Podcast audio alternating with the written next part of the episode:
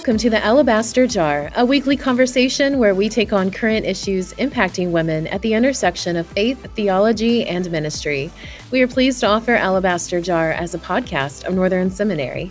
This week, Amanda Bedzrah returns to the podcast as we continue our Advent series.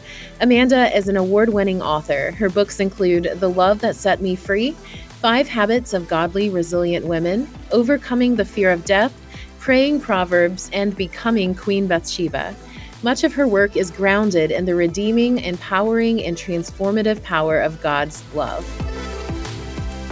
Hi, Amanda. I'm so glad to have you back on Alabaster Jar. Thank you so much for having me. I was so excited to get to um, be invited second time round. So I'm looking forward to this episode again. Great, great. Well, last time we talked about Bathsheba, and it was an incredible conversation.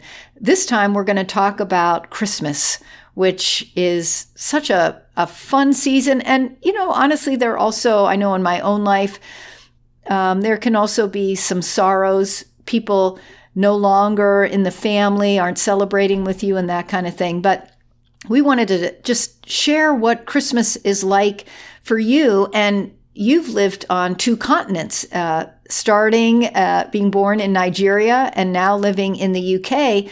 So I. I think we'll be finding out, you know, a lot of different Christmas traditions that you that you have experienced and, and gone through. Absolutely. Um, Christmas in Nigeria for me is so different from Christmas in the UK. And I wonder whether it's down to two different cultures or whether it's I was much younger when I was in Nigeria and then I'm older now that I'm in the UK. I've got my own family. So maybe that's the difference. But the way that we celebrate Christmas in Africa and the way that Christmas is in the UK are two different things. And um, yeah, I'd love to talk about that. Yeah, let's let's do that. I I'd love to hear a story of Christmas when you were a little child there in Nigeria. What are some of the memories you have about Christmas? So, for me, my first memory of Christmas is always the music. There was such a big thing around Christmas carols. We just loved to um, play Christmas music. Um, it was Boney M for me, Little Drummer Boy. That's my absolute go to Christmas song. Love it. That is I hear that song and it takes me right back to my childhood um, because that was the song we used to play in the long car journey from the city to the village, which is our Christmas mm-hmm. tradition as as children. We, we lived in a in a big city, but once a year, every Christmas, um, we would all get into the car um, as a family and travel all the way back home to um, our little village where we were from um, my dad used to do this odd thing. Um, he he wouldn't make us travel all together, and I wouldn't say that he was being superstitious. More, he was being careful. So him as the man would travel with one child, and my mother would travel with the other children. And I think the rationale was God forbid something happened, there would always be one parent present. So that was the other sure. thing about Christmas. Um, but then we'd all go, we'll end up in the same place. And we had lots of family round. It was just a thing that used to happen. Everybody that lived in the city will come home to the village for Christmas.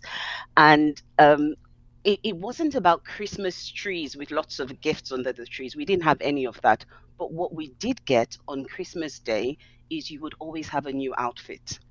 There would be just that Christmas outfit that was made from the same material for everybody. So we all looked the same, and you'll get like oh, fun! Yeah, would absolutely look the same.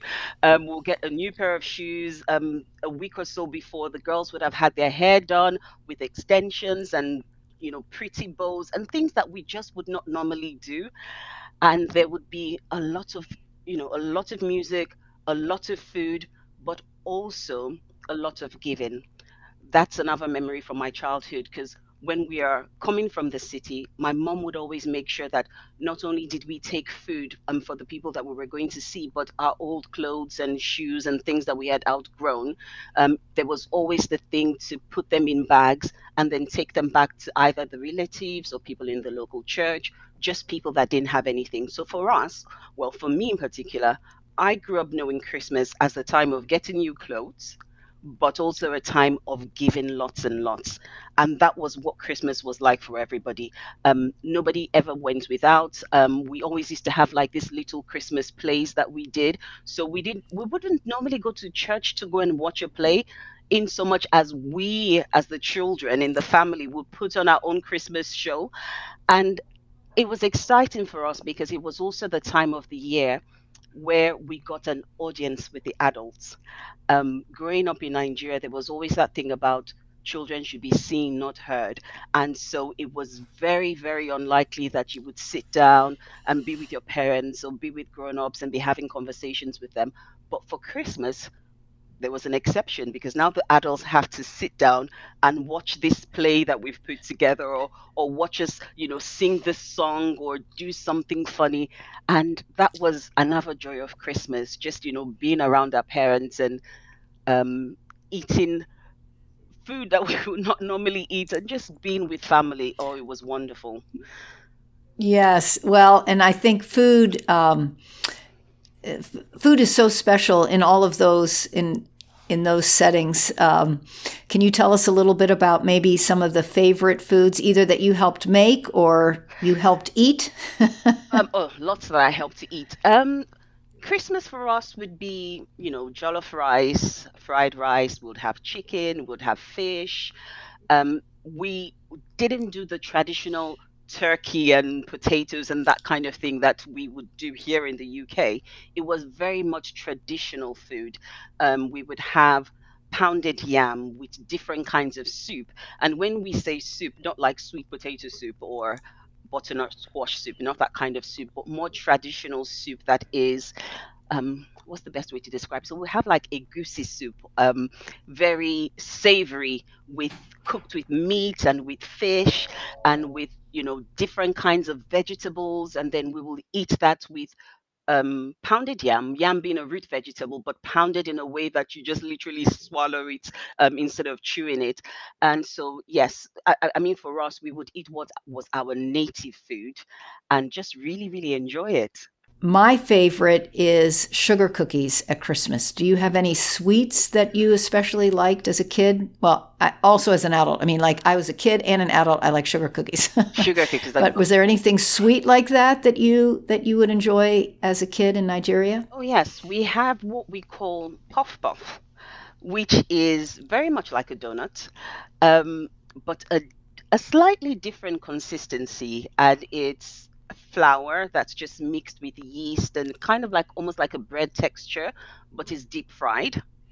And some people coat it with sugar when it comes out of the frying pan hot, you know, with all the oil around it. And sometimes it's coated in sugar, but most times it's not because it's sweet enough on its own.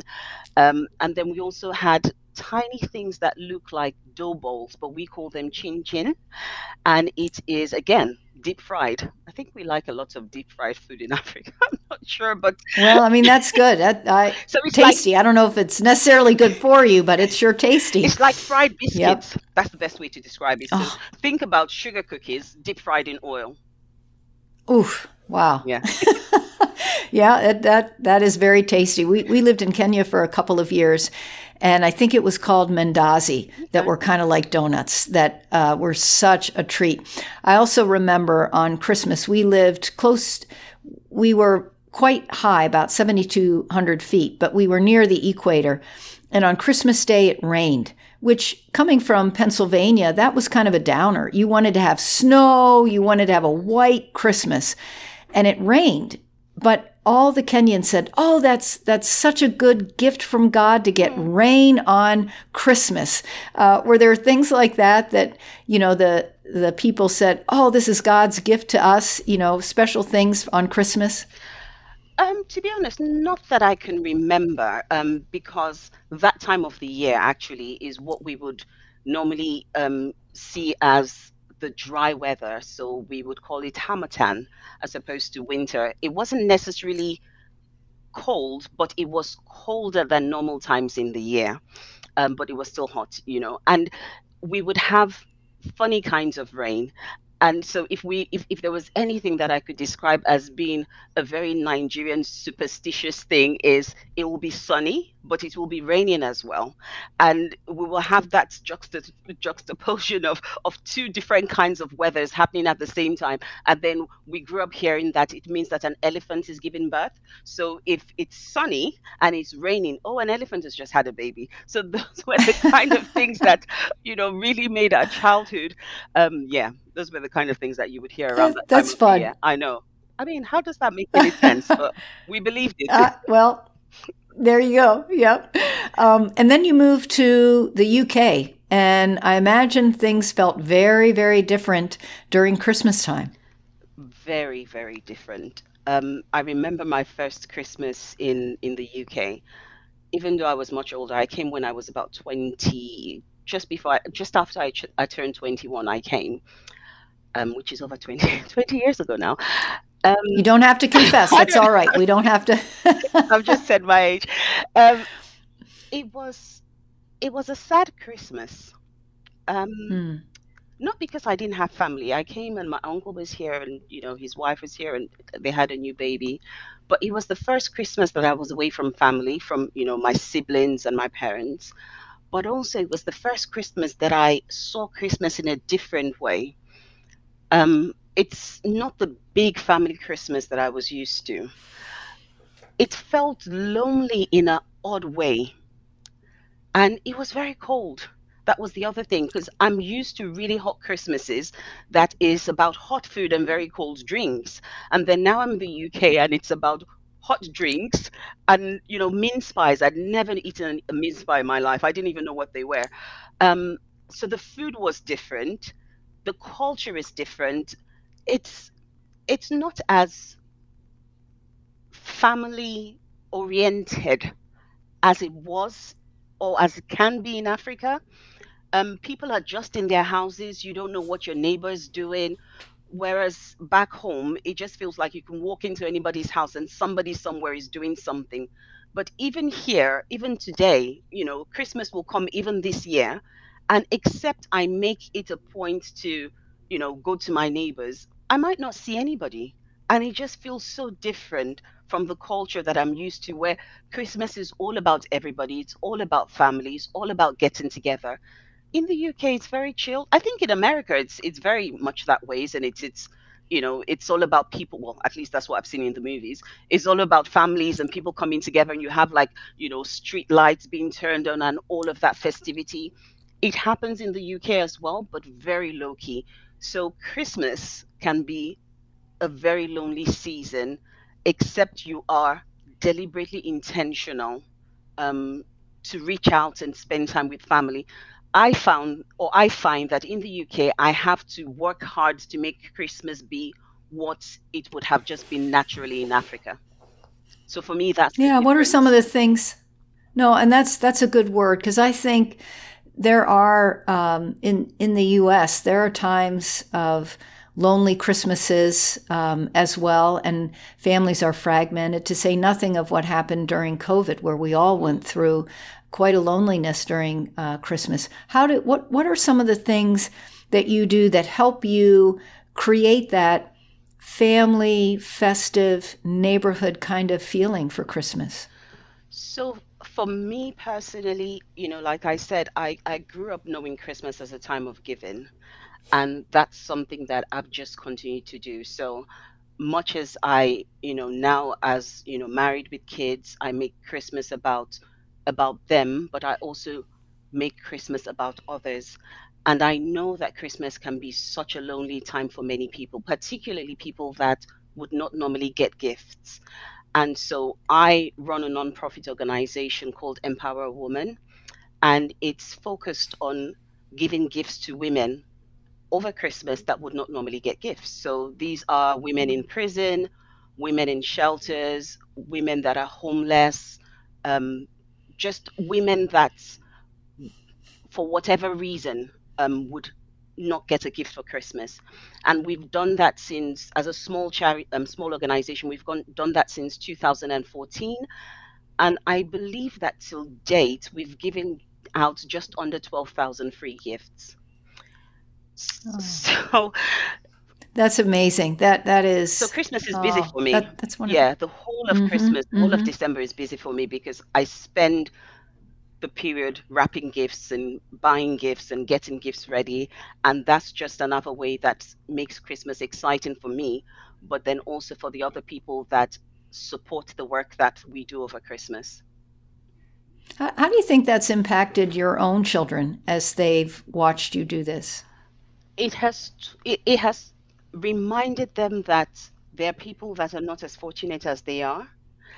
And in terms of impacts, I'll give you a quick story. It was two or three years ago. Um, my middle son, um, I, I get them to help with the wrapping of the gifts as well. And my middle son was preparing all these gifts for women. And he said to me, oh, Why do you always do gifts for women? And I said to him, You know, I, that's the ministry that I'm called to. And he said to me, Well, when I'm older, I would like to have an organization and I would call it Inspire a Man. And that was just precious for me to see that he's learned something from what I'm doing and it's inspiring him to want to do something when he's older for other men as well. So maybe you, know boys his age or other men. But then I've also seen them be quite generous. You know, this time of the year they start to think about other people and not just think about themselves, think about their friends that might not have as much as they have. And it's almost a culture in the house that yes, Christmas is a time for them to get gifts, but it's also a time for them to think about other people.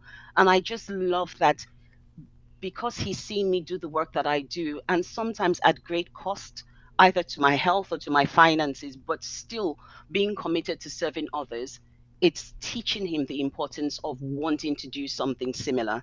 Um, and you know that's a that's a real story, and I actually have it on video because I said to myself, I have to record this. I had to get him on video saying that because I want him to remember it. I want to have that thing that I can show to him later on and say, you know, you said that. Oh, that's that's very precious. And you know, you've been talking about the um, the work that you do. I'd love to know how do you keep, if I can say it this way, kind of the Christmas spirit as you're going through, uh, leading up to Christmas Day. What is it that feeds your soul, even as you're paying attention to the needs around you? It's it's always just been an it's always for me just been a time to be grateful. Um, that I can find myself in a situation where I have enough for myself, but I also have enough to give others. It humbles me, and that's the thing that keeps me going. But also, the thing that even keeps me going the most is I see God's hand in a way that is always supernatural. I tell you, we have to give gifts to at least 1,500 women. Majority of those women are in prison the complexity that comes with that is we have to give them the exact same gift. So it's not the kind of thing that you ask people to donate um, because we have to buy in bulk. And that is always a lot of money. And each year I'm like, God, I don't know how I'm going to do this. And each year God reminds me that He's got a heart for these women in prison. And so seeing the faithfulness of God over the years where it's somebody that picks up the phone and calls me and says, God says that I should bless you, or I find something at a ridiculous price that means that I can afford it. I know that God's hand is in it. And that's what keeps me going. Even when I'm tired, even when I'm discouraged, I see God provide for his daughters in a way that is always so miraculous. I can't help but think this is something that God wants to happen.